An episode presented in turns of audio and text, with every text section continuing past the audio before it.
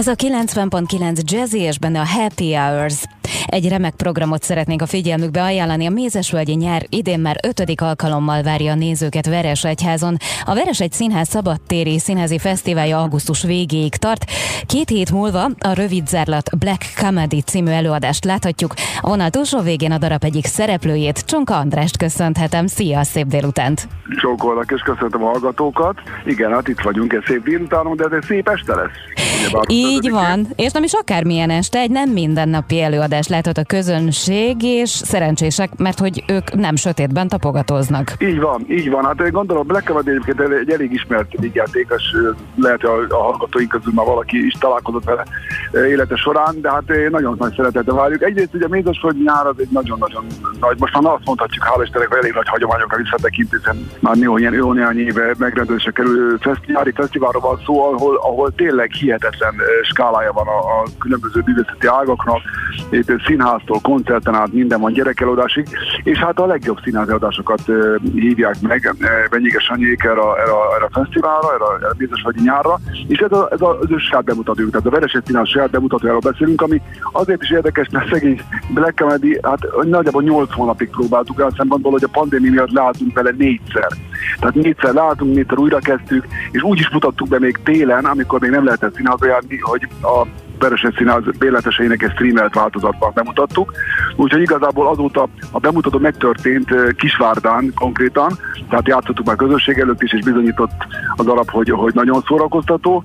Hát ugye most nem akarom elmondani, a lényeg azért technikailag egy elég komplikált dologról van szó, mert ugye mindenféle események zajlanak, elmegy ugye az áram, ez a lényeg egy adott pillanatban, és aki érkezik a lakásba, és különböző elképesztő csavaros helyzetekbe találja magát, az tulajdonképpen sötétben tapogatózik, a nézők persze látják mindezt, tehát akkor a nézők teljes fényt látnak, akkor, akkor mi vagyunk a vaksötétben. Hogyha a nézők ilyen kicsit visszahúzott fényt látnak, akkor valami picit mi is látunk. Tehát több, több uh, síkon zajlik ez a dolog, és több több, többféle fényviszony között, de nagyon, nagyon mulatságos, nagyon vicces, és hát azt gondolom igazi nyáresti kellemes szórakozás lesz ez, hogyha valaki ott meglátogat minket. Akkor tulajdonképpen ez több ö, szempontból is ö, nagy kihívás volt számotokra. Egyrészt a pandémia miatt, másrészt pedig maga a darab adta lehetőségek. Tehát, hogy mekkora problémát vagy más technikát igényelt ez tőletek, gondolok itt például a szemkontaktusra, ami ugye most nincs. Hogy zajlottak a próba folyamatok? Van, nem volt, nem volt könnyű, és Nagysanyi kollégánk, aki, aki kitűnő, kitűnő rendezte meg ezt a, az előadást, ugye sokszor ki azt mondta, hogy most már fogunk olyan csinálni, olyan próbáltunk megkötni a szemünket, mert ugye eleve a közlekedés a színpadon, az, az ember nem figyel oda, akkor, akkor nagyon magabiztos halált, ugye? Hát ha nem lát, akkor egész másképp közlekedik, ez mindenki kipróbálhatja maga is a szobájában. Tehát erre nekünk nagyon kell figyelni közben, hogy tényleg úgy érezzük, vagy a nézők úgy érezzük, hogy mi semmit nem látok, és persze vannak benne truvályok, amikor pont amiatt a sötét miatt hirtelen pár milliméterrel megy el a feje fölött ugye a karddal, vagy, vagy éppen majdnem neki megy, de mégsem megy neki, tehát ez adja mulatságos részét, hogy van egy darab, egyrészt elhangoltak a szövegek, és van egy koreográfia, ami ugye a mögött és a fölött van, és ettől válik a dolog nyilván, nyilván még, még sziporkázóbbá, hogy a nézők látják, hogy úristen, itt a sötétben bármi megtörténhetne, de mégis hát azért valahogy megúszszák, vagy nem úszszák meg, ezt nem mondom el előre.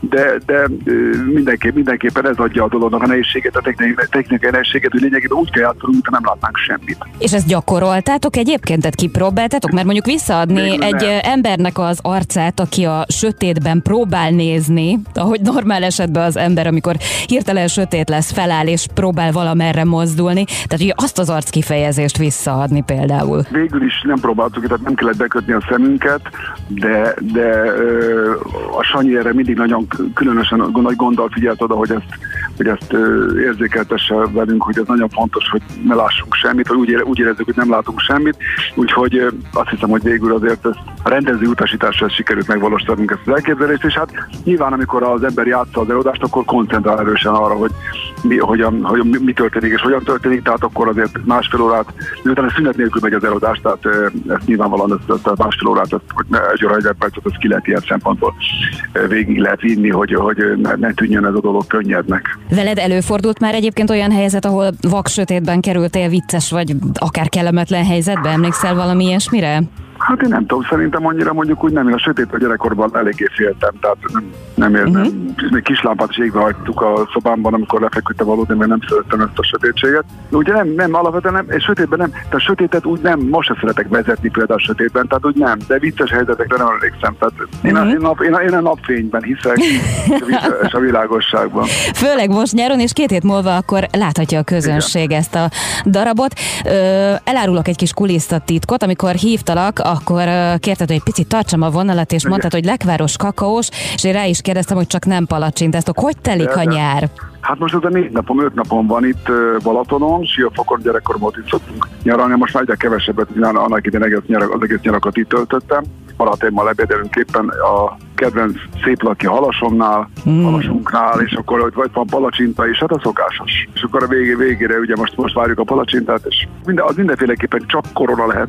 Csonka András, köszönjük szépen, hogy itt voltál velünk, és hogy kedvet csináltál ehhez a darabhoz, és nem tudom, mit kell ilyenkor egyébként kivenni? Kéz és lábtörés, hát, sok sikert?